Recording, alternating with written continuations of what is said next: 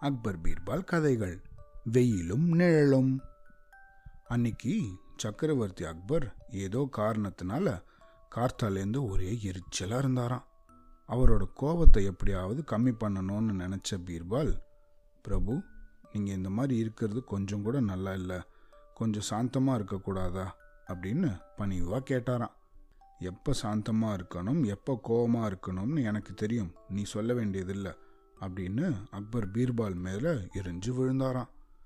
அதற்கு சொல்லலை பிரபு சிடுசிடுன்னு இருந்தால் இயற்கையிலேயே அழகாக இருக்க உங்கள் முகத்தோட வசீகரம் மாறிடுறது. அதனால் அப்படின்னு சொல்லின்னு இருக்கும்போதே பீர்பாலை வழி மறைச்சி அக்பர் என்ன தைரியம் இருந்தால் என்னை சிடுமூஞ்சின்னு சொல்லுவ என்னை வசீகரம் இல்லாதவன் அப்படின்னு சொல்லுவ. இனி உன் முகத்திலே நான் முழிக்க விரும்பலை. எங்கேயாவது கண்காணாத இடத்துக்கு ஒழிஞ்சு போ அப்படின்னு பயங்கரமாக திட்டாராம் பீர்பாலை. இதை கேட்டு பீர்பாலுக்கு மனசே உடஞ்சி போச்சான் உடனே அந்த இடத்துலேருந்து கிளம்பிட்டாராம் பீர்பால். அடுத்த நாள் கார்த்தால அக்பர் தர்பாருக்கு வந்ததும் சபையில் பீர்பால் மட்டும் இல்லாமல் இருக்கிறத கவனிச்சாராம். அவரை பற்றியும் விசாரிச்சாராம். தர்பாரில் இருந்து ஒருத்தர் எழுந்து நின்று பிரபு நேற்றுக்கு நீங்கள் பீர்பால் மேலே கோவப்பட்டு அவரை இந்த நகரத்தை விட்டே கண்காணாத இடத்துக்கு போ அப்படின்னு சொல்லிட்டீங்க. அதனால பீர்பால் தலைநகரை விட்டே போயிட்டாரு அப்படின்னு சொன்னாராம். அடடா பீர்பால் நிஜமாவே போயிட்டாரா அப்படின்னு அக்பர் வருத்தப்பட்டாராம். தான் அவ்வளோ கோவமாக பீர்பால் கிட்ட பேசியிருக்க கூடாது அப்படின்னு அக்பர் அவரோட தப்பை உணர்ந்து ரொம்ப வருத்தப்பட்டாராம். பீர்பாலை திருப்பியும் எப்படியாவது சந்திக்கணும் அப்படின்னு அக்பரோட மனசு ரொம்ப துடிச்சுதான். ஆனால் பீர்பால் எங்கே போயிருக்காருன்னு யாருக்குமே தெரியாதான். அதனால் அன்னைக்கு முழுசும் பீர்பால் எங்கே போயிருக்கலாம் அப்படின்னு ஒரே யோசிச்சுட்டே இருந்தாராம். அவர் திருப்பியும் எப்படி கூட்டின்னு வருது அப்படிங்கிறத பற்றி ரொம்ப சிந்திச்சுட்டே இருந்தாராம் அக்பர். கடைசியில் அவருக்கு ஒரு யோசனை தோணுச்சான் உடனே அவர் ஒரு மந்திரியை கூப்பிட்டு மந்திரியாரே நல்ல வெயில் கொளுத்துற மத்தியான வேலையில் கொடையே இல்லாமல் ஒருத்தன் நம்மளோட முக்கியமான வீதியில் நடந்து வரணும். அப்படி நடந்து வரவனுக்கு நூறு பொற்காசுகள் தரப்படும் அப்படின்னு நம்மளோட ராஜ்யம் ஃபுல்லாக தண்டோரா போடுங்க அப்படின்னு சொன்னாராம்.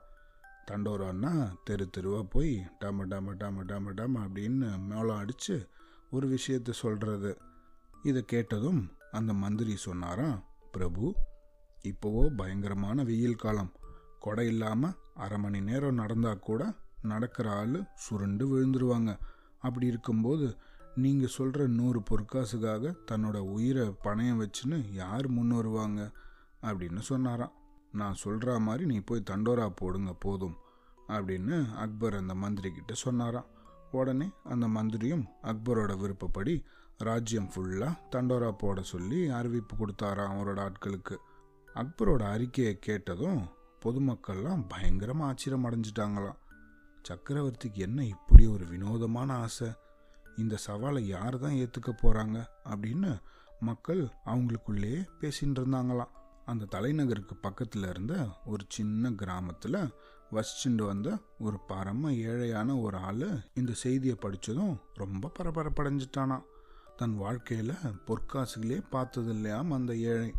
அப்படிப்பட்ட நேரத்தில் ஒரே வாட்டி நூறு பொற்காசுகள் கிடைக்க போகிறது அப்படின்ற அறிக்கை வந்ததும் அந்த ஆசை அவர் மனசில் ஒட்டின்றுச்சான் எப்படியாவது இந்த தொகையை நம்ம வந்து ஜெயிக்கணும். அந்த தொகை மட்டும் நமக்கு கிடைச்சா நம்மளோட வாழ்க்கையே முழுசாக மாறிடும் அப்படிங்கிறத பற்றி அவரும் அவரோட மனைவியும் பேசின்னு இருந்தாங்களாம். அப்போ அந்த மனைவி அவர்கிட்ட சொன்னாங்களா நம்ம பக்கத்து வீட்டுக்கு கொஞ்ச நாள் முன்னாடி ஒருத்தர் குடி வந்திருக்காரு அந்த வீரேந்திரனுங்கிறவனா நம்ம கேட்டு பார்க்கலாமே.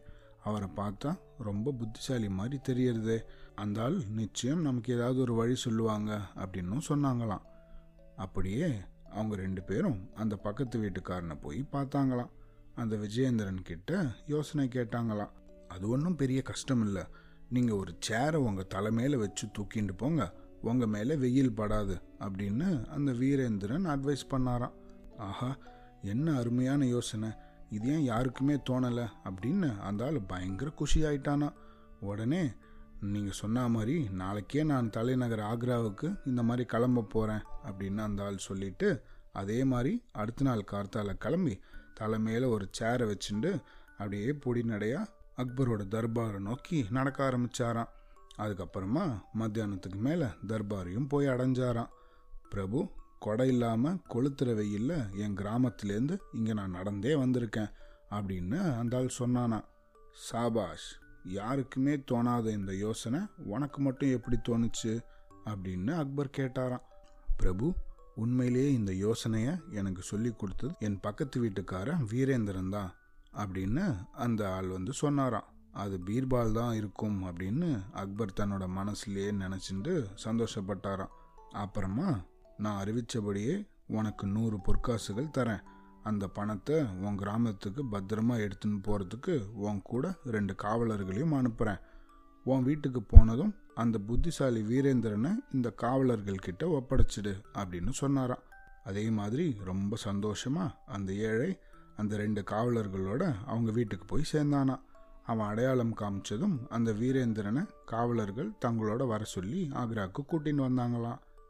தர்பார்க்குள்ளே நுழைஞ்ச வீரேந்திரன் தன் முகத்தை ஒரு பையால் மூடிண்டே வந்தானா வீரேந்திரா உன் முகத்தை ஏன் நீ மூடின்னு இருக்க பைய கழட்டு அப்படின்னு அக்பர் சொன்னாராம். பிரபு நான் வீரேந்திரன் இல்லை நான் தான் பீர்பால்.